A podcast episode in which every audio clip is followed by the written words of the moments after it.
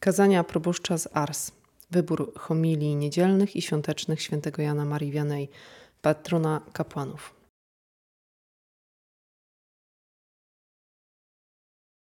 O modlitwie. Jaka to błoga i pocieszająca obietnica, że Bóg wysłucha wszystkiego, o cokolwiek tylko będziemy Go prosili. W imię Jezusa Chrystusa. Zbawiciel nie tylko pozwala nam modlić się do Boga, wręcz nakazuje i prosi nas o to, bo mówił do apostołów: Oto już trzy lata jestem z wami, a o nic mnie nie prosiliście. Proście więc, aby radość wasza była pełna i doskonała. Modlitwa jest źródłem wszelkiego dobra i szczęścia na ziemi. Jeżeli zatem jesteśmy biedni, pozbawieni światła i łask Bożych, to wina tkwi w tym, że się nie modlimy albo że się modlimy źle. Naprawdę, z bólem serca musimy przyznać, że znaczna część ludzi w ogóle nie wie, co to znaczy modlić się. Jedni do tej praktyki dla dobrego chrześcijanina tak miłej i pokrzepiającej czują wstręt. Inni wprawdzie się modlą, ale niczego nie otrzymują, bo ich modlitwa jest zła. A jest zła, bo modlą się bez przygotowania i sami nawet nie zdają sobie sprawy z tego, jakie to modły zanuszą do miłosiernego Stwórcy. Wszystkie prawie nieszczęścia doczesne, jakie na nas spadają, spowodowane są przez zaniedbanie modlitwy albo przez jej liche odmawianie. Gdybyśmy nie obrażali Boga, bylibyśmy tak szczęśliwi jak Adam przed upadkiem. A jest rzeczą niemożliwą, żeby nie smucił Pana Boga ten, kto się w ogóle nie modli albo modli się źle.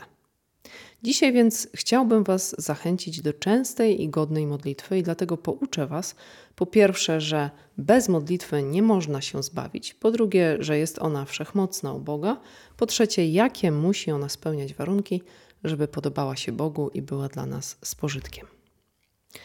Modlitwa jest dla duszy tym, czym jest dla ziemi deszcz.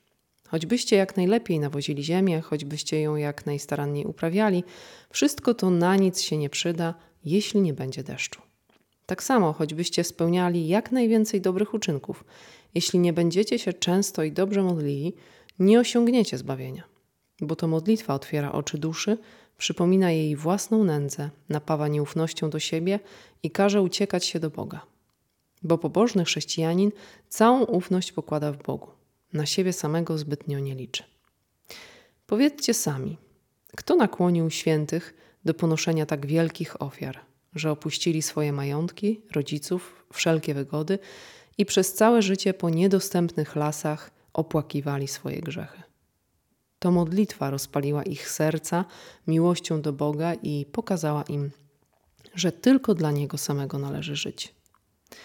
Czemu wyłącznie niemal oddawała się Maryja Magdalena po swoim nawróceniu? Czy nie modlitwie? Święty Ludwik w czasie swych podróży na spoczynek do łóżka się nie kładł, ale całe noce spędzał w kościele i błagał dobrego Boga o bezcenny dar wytrwania w jego łasce. Nieraz sami doświadczaliście, że gdy tylko zaniedbujecie modlitwę, tracicie smak do rzeczy Bożych. Myślicie tylko o ziemi, a kiedy zaczniecie się modlić na nowo, budzi się w was pragnienie nieba. Choćbyście byli w łasce Bożej, jeśli opuszczacie modlitwę, od razu zbaczacie z drogi zbawienia. Po drugie, twierdzę, że bez modlitwy nie dostąpnią nawrócenia grzesznicy. Święta Monika klęczy u stóp krzyża.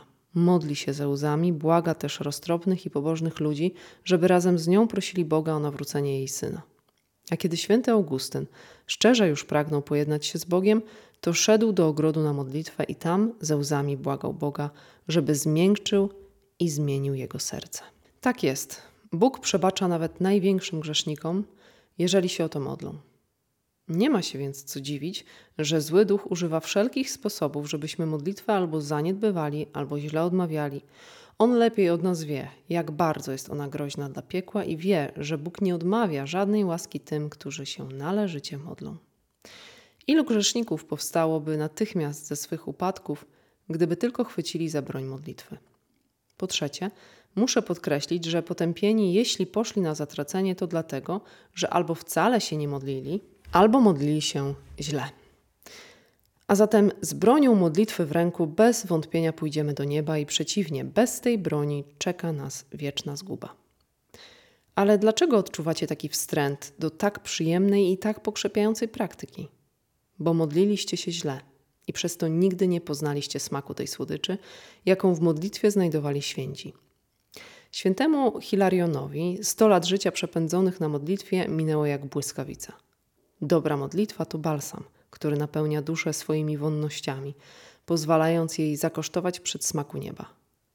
Nic dziwnego, że święty Franciszek z Asyżu tak często na modlitwie popadał w zachwycenie nie zdawał sobie sprawy, czy znajduje się na ziemi, czy pomiędzy wybranymi w niebie.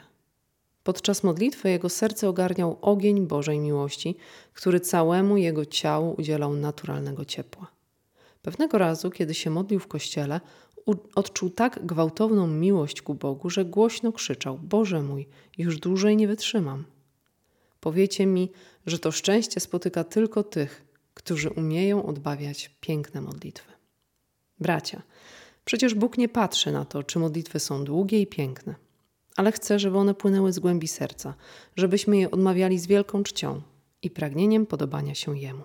Pewien pokorny zakonnik pytał świętego Bonaventury, wielkiego doktora Kościoła, czy on, prosty i niewykształcony człowiek, potrafi dobrze się modlić. Przyjacielu, odpowiedział święty, Bóg w pierwszym rzędzie kocha tych, którzy są ludźmi prostego serca. Ta odpowiedź tak bardzo ucieszyła poczciwego zakonnika, że pobiegł do bramy klasztornej i tam każdemu, kto wchodził, z radością rozpowiadał: Słuchajcie, co mi powiedział Bonaventura. My, ludzie niewykształceni, możemy kochać Boga tak samo jak uczeni. Modlitwa jest podniesieniem serca ku Bogu. Jest słodką zabawą dziecka z ojcem, poddanego ze swoim królem, sługi z panem, przyjaciela z przyjacielem, z przyjacielem, na którego sercu składamy nasze troski i kłopoty. W czasie modlitwy łaskawy Stwórca bierze biedne stworzenie w swoje ramiona i daje mu wszelkie błogosławieństwa. Co mogę jeszcze powiedzieć o modlitwie? Ona jest zjednoczeniem rzeczy najpodlejszej człowieka z istotą największą, najpotężniejszą i najdoskonalszą z Bogiem. Czy teraz rozumiecie, jak bardzo potrzebna jest Wam modlitwa i jak wielkim jest ona dla Was szczęściem? Szczęście człowieka na ziemi polega na kochaniu Boga, a bez modlitwy nie ma kochania Boga. Pan Jezus chce, żebyśmy jak najczęściej uciekali się do Niego. On nas do modlitwy zapala, a przy tym mówi, że jeśli będziemy się dobrze modlić, to On nie odmówi nam niczego. Katechizm uczy nas, że trzeba się modlić rano, wieczorem, a także często w ciągu dnia, czyli zawsze. Chrześcijanin, który chce zbawić swą duszę, kreśli na sobie zaraz po przebudzeniu znak krzyża i oddaje serce Bogu. Ofiaruje mu wszystkie swoje czyny i przygotowuje się do modlitwy. Bez niej nigdy nie idzie do pracy, bierze wodę święconą, klęka i modli się przed wizerunkiem ukrzyżowanego. Nigdy o tym, bracia, nie zapominajmy. Od dobrze rozpoczętego dnia zależy cały szereg łask, jakich być może zechce udzielić nam Bóg, ażebyśmy ten dzień przeżyli w sposób święty. Pewnego razu zły duch przemawiający przez usta opętanego wyznał egzorcyście, że jeśli uzyska pierwszą chwilę poranka, to i cały dzień będzie należał do niego. Płakać więc trzeba nad ślepotą ludzi, którzy mówią, że nie mają czasu na modlitwę. Bo czy może być jakaś czynność, która by była od niej piękniejsza? Czy karmienie bydła, uprawianie ziemi, zajmowanie się dziećmi czy pracownikami jest ważniejsze od zbawienia własnej duszy? Niewdzięcznicy. Gdyby Bóg zabrał was z ziemi dzisiaj w nocy, to mielibyście wtedy czas pracować? Albo gdyby zesłał na was chorobę, która by trwała trzy czy cztery miesiące nędznicy, zasługujecie na to, żeby was Bóg w tym waszym zaślepieniu opuścił. Poświęcić Stwórcy pięć minut i za otrzymane łaski mu podziękować – to wam się wydaje trudne i ciężkie? Pracą się, przyjacielu wymawiasz i nie modlisz się? Czy może być ważniejsza praca niż myślenie o zbawieniu duszy?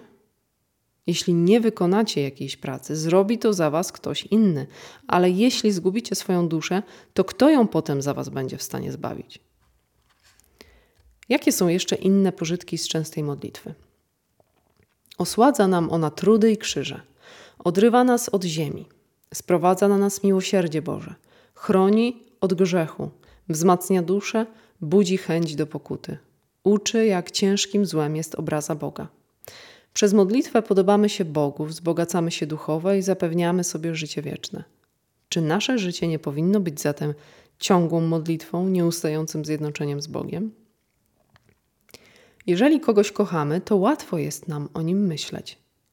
Jeżeli kochamy dobrego Boga, to modlitwa będzie dla nas czymś tak zwyczajnym jak oddychanie. Jeśli mamy te łaski na modlitwie uzyskać, to nie powinniśmy się modlić z pośpiechem.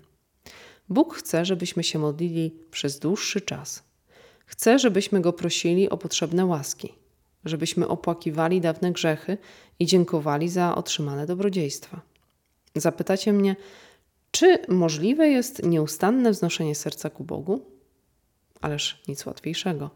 Myślcie o Bogu od czasu do czasu w trakcie pracy. Wzbudzajcie akty miłości, upokarzajcie się.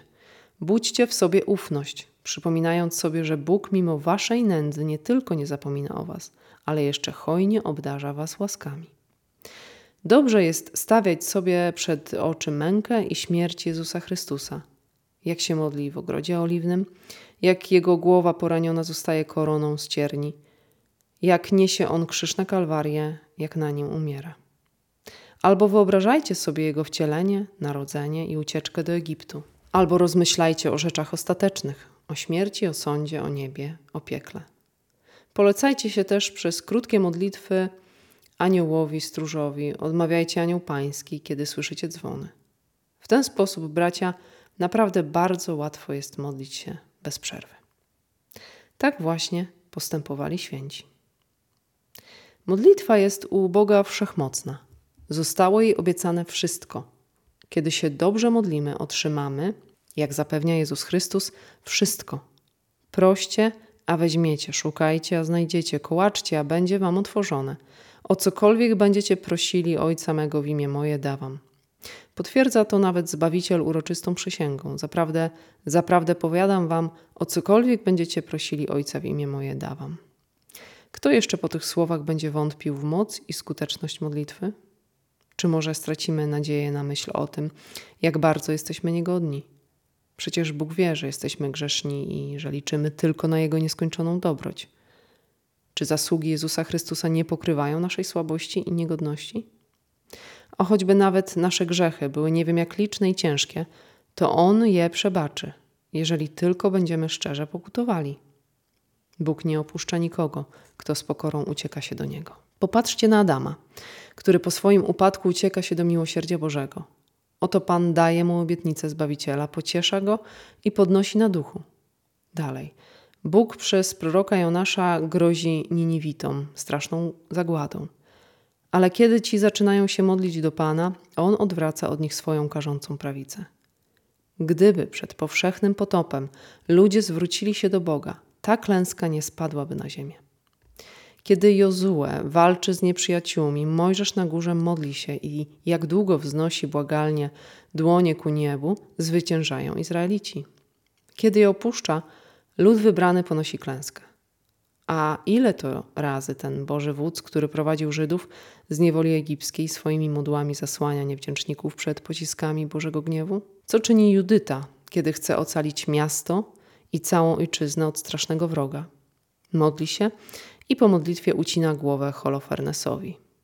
Pobożny król Ezechiasz, ciężko chory, kiedy prorok pański oznajmi mu, że umrze, modlitwą przedłuża sobie życie o 15 lat. Pokorny celnik otrzymuje w świątyni przebaczenie swoich grzechów, bo bije się w piersi i nie śmie oczu podnieść ku niebu. Rzuca się do stóp Zbawiciela, jawno grzesznica, zalewa je łzami i prosi o przebaczenie. I właśnie dlatego słyszy te pełne pociechy słowa: Odpuszczają ci się grzechy. Dobry łotr po prawicy ma mnóstwo grzechów na sumieniu, ale ponieważ z pokorą i ufnością prosi o przebaczenie, Pan Jezus przyrzeka mu, że jeszcze tego samego dnia będzie z nim w raju. Nie potrafię wyliczyć wam tutaj wszystkich tego rodzaju przykładów, bo przecież wszyscy, i to wszyscy bez wyjątku grzesznicy, którzy teraz są świętymi, otrzymali przebaczenie tylko za sprawą modlitwy. Zapytacie prawdopodobnie wobec tego, skąd to się bierze, że pomimo tylu modlitw ciągle jesteśmy grzesznikami i wcale się nie poprawiamy. Otóż właśnie dlatego, że modlicie się źle, bez przygotowania i bez chęci poprawy. Często nie wiecie nawet o co prosicie dobrego Boga. Poza tym grzesznicy dochodzili do nawrócenia, sprawiedliwi wytrwali w dobrem przez modlitwę żarliwą. Jeżeli ktoś doznaje gwałtownych pokus, niech się mimo to modli, a z pewnością oprze się pokusie. W modlitwie człowiek znajdzie potrzebne łaski. Przez nią odniesiemy triumf nad światem, nad czartem i nad złymi skłonnościami. Szczególnie w sytuacji cierpień i pokus uciekajmy się do Boga. Wtedy nasze krzyże staną się lekkie, a pokusy się rozwieją. Ale niestety, grzesznicy, chociaż dobrze o tym wszystkim wiedzą, nie modlą się albo źle się modlą. Często idą spać i wstają jak nierozumne bydlęta, bez myśli o Bogu. A jeśli już się modlą, to szukają wygód, opierają się na stołku albo na łóżku, odmawiają pacierz w czasie ubierania lub rozbierania się, chodzą przy tym po domu, nawołując jeszcze domowników i dzieci i wymyślając im. Nie widać u nich najmniejszego przygotowania.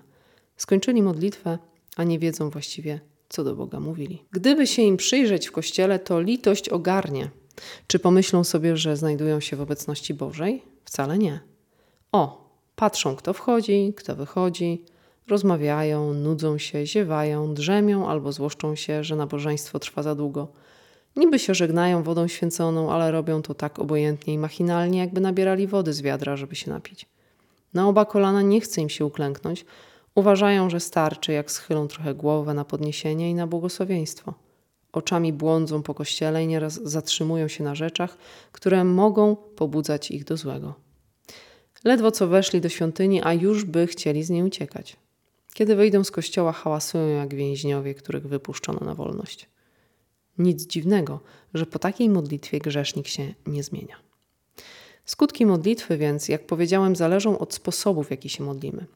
Żeby nasza modlitwa była miła Bogu i dla nas pożyteczna, powinniśmy być w stanie łaski albo przynajmniej mieć pragnienie porzucenia grzechu. Bo modlitwa grzesznika, który nic nie chce się poprawić, jest obrazą Pana Boga. Jeżeli chcemy się dobrze modlić, to trzeba się do tego przygotować. Bez przygotowania modlitwa będzie zła. Takie przygotowanie polega na tym, żebyśmy zanim uklękniemy, pomyśleli przez chwilę o Bogu i zastanowili się, z kim mamy rozmawiać i o co go prosić. Ach, jak niewielu ludzi przygotowuje się w ten sposób do modlitwy. Poza tym, czy Bóg udzieli Wam potrzebnych łask, skoro o nic Go nie prosicie i niczego nie chcecie? Tymczasem grzesznik na modlitwie bardzo często przypomina żebraka, który nie chce jałmużny, chorego, który nie chce uzdrowienia, ślepego, któremu podoba się jego kalectwo, wreszcie potępieńca, który nie chce nieba i sam zgadza się na swoje piekło. Powiedziałem, że modlitwa jest podniesieniem serca do Boga, Powiedziałem, że jest słodką i błogą zabawą stworzenia ze swoim Bogiem. Jeśli więc na modlitwie myślicie o czym innym niż o Bogu, to wasza modlitwa jest zła. Jeśli tylko zauważycie, że wasz umysł zaczyna się gdzieś błąkać, wracajcie szybko do Boga, ukoszcie się przed Nim i nigdy nie zaniedbujcie modlitwy dlatego, że nie odczuwacie dzięki niej żadnej pociechy. Jeżeli mimo to, że doznajecie pewnych trudności czy jakiegoś niesmaku, nie porzucacie modlitwy, to jeszcze bardziej zasługuje ona w oczach Bożych. Pewnego razu jeden ze świętych zapytał drugiego, dlaczego podczas modlitwy nasz umysł zajmuje się tysiącami jakichś obcych rzeczy, zupełnie jakbyśmy nie rozmawiali właśnie z Bogiem. Zapytany odparł: Nie dziw się temu, przyjacielu. To sprawa ducha piekielnego, który zazdrości nam łask Bożych, jakie otrzymujemy przez modlitwę i który doskonale wie, że nie jest nam w stanie zaszkodzić, jeśli się należycie modlimy. Poza tym jest on świadom tego, że kiedy modlimy się gorliwie, doznajemy coraz silniejszego pociągu do modlitwy i coraz bardziej w niej smakujemy. Innym razem powiedział zły duch, że najczęściej przeszkadza chrześcijanom w modlitwie przez to, że u jednych wywołuje ziewanie, u drugich drzemanie, innym każe się przenosić myślą ze wsi do wsi, z miasta do miasta, z przedmiotu na przedmiot, aż nadto dobrze wiemy z własnego doświadczenia, że tak się dzieje. Kiedyś pewien zakonnik przed rozpoczęciem modlitwy dawał jakieś znaki, jakby z kimś rozmawiał. Kiedy go zapytano, co miały znaczyć te ruchy, odpowiedział, że przywołuje wszystkie swoje myśli i pragnienia, żeby razem z nim oddawały cześć Jezusowi Chrystusowi. O pierwszych chrześcijanach mówi Kasjan, że stawali przed obliczem Boga z wielką czcią, zachowując milczenie tak głębokie, jakby byli martwi. W kościele ogarniała ich święta bojaźń – nie mieli tam żadnych stołków ani ławek. Padali twarzą na ziemię, jak oczekujący wyroku winowajcy. Ale i niebo szybko się wtedy zaludniało i w kościele było wielu świętych. Nasze modlitwy niech będą pełne ufności i silnej nadziei, że Bóg udzieli nam tego, o co go prosimy. Chrystus od tych, którym udzielał jakichkolwiek łask, domagał się zawsze wiary i ufności. A któż mógłby tracić nadzieję, jeśli pomyśli, że wszechmoc Boża jest nieskończona, a miłosierdzie Boże bez granic? Że zasługi Chrystusa są niewyczerpane, że On sam modli się za nami do Ojca. Taką niezachwianą ufność miała niewiasta z Ewangelii, która cierpiała na krwotok. Mówiła do siebie: Skoro tylko dotknę się brzegu szaty Jego, będę uzdrowiona. I rzeczywiście, kiedy Chrystus przechodzi, ona pada do Jego stóp, dotyka Jego płaszcza i natychmiast otrzymuje zdrowie. Jezus popatrzył na nią z dobrocią i powiedział do niej: Idź, wiara Twoja Cię uzdrowiła. Kto ma taką ufność, ten się nigdy nie zawiedzie. Trzeba też mieć przy modlitwie czystą intencję i prosić w niej tylko o to, co może się przyczynić do chwały Bożej i do naszego zbawienia. O rzeczy doczesne też wolno prosić, ale tylko z tą myślą, żeby przyniosły one nam lub bliźniemu korzyść duchową. Jeśli w takiej sytuacji Bóg nas nie wysłuchuje, to znaczy, że czyni tak dlatego, że nie chce przyczynić się do naszej zguby. Niestety, jak często nasze modlitwy nie spełniają tego warunku czystej intencji. Święty Augustyn mówi, że nieraz tak naprawdę chcemy czego innego, nie tego, o co się modlimy. Na przykład, kiedy odmawiamy Ojcze Nasz, mówimy Ojcze Nasz, który jesteś w niebie. Słowa te znaczą tyle, co Boże, oderwij moje serce od ziemi. Spraw, żebym wzgardził rzeczami doczesnymi, żeby wszystkie moje myśli i pragnienia odnosiły się do nieba. A przecież ilu ludzi by się rozgniewało, gdyby im Pan Bóg zechciał udzielić tej wielkiej łaski. Zwłaszcza w czasie prób i zagrażających nam niebezpieczeństw duchowych musimy się modlić, żebyśmy nie upadli. Tak postępowali ci żołnierze chrześcijanie za cesarza Licyniusza, których czterdziestu rzucono w nocy nagich na zamarznięty staw. Wszyscy, z wyjątkiem jednego, modlili się błagając Boga o koronę męczeńską. Także święty Augustyn po swoim nawróceniu usunął się od ludzi i prosił Boga o łaskę wytrwania w dobrych postanowieniach a kiedy już był biskupem, znaczną część nocy spędzał na modlitwie. Święty Wincenty Ferreriusz, który nawrócił tyle dusz, wyraźnie powiedział, że modlitwa jest najskuteczniejszym środkiem nawracania, że jak ostra strzała przyszywa ona serce grzesznika. Tak jest, moi bracia. Modlitwa może wszystko. Przez nią poznajemy swoje obowiązki i swoją nędzę – ona nam pokazuje, z jakim usposobieniem trzeba przyjmować sakramenty święte. Ona nas uczy, że życie jest krótkie, że nie należy się przywiązywać do rzeczy ziemskich. Ona budzi w nas świętą bojaźń. Dlatego święty Hugo, biskup Grenoble, nieustannie odmawiał Ojcze Nasz, a kiedy mu zwracono uwagę, żeby się tak nie przemęczał, on odpowiadał, że wręcz przeciwnie, modlitwa sprawia mu ulgę. I wreszcie niech modlitwa nasza będzie wytrwała. Nie jeden raz Bóg chce nas doświadczyć i wysłuchuje nas nie od razu. Święty Augustyn przez pięć lat prosił Boga o swoje nawrócenie.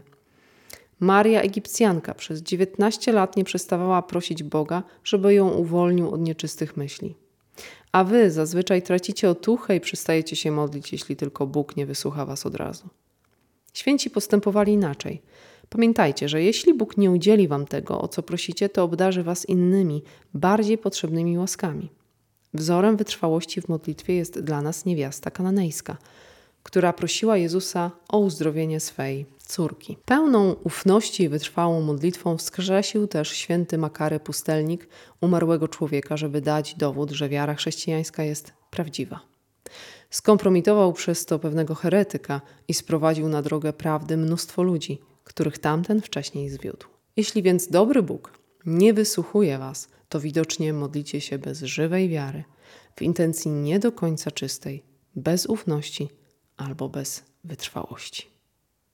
Jeszcze raz na zakończenie powtarzam, że jeżeli trwacie w grzechach, nie nawracacie się i w krzyżach i w cierpieniach, które Bóg na was syła, szemracie, to pochodzi to stąd, że się nie modlicie albo robicie to źle.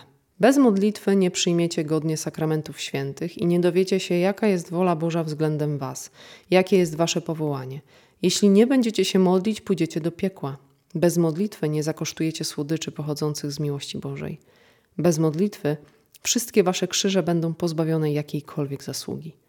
Módlmy się więc, myśląc o Bogu, módlmy się ze skupieniem, z pokorą, z ufnością, a wtedy Bóg na pewno nas wysłucha. Amen.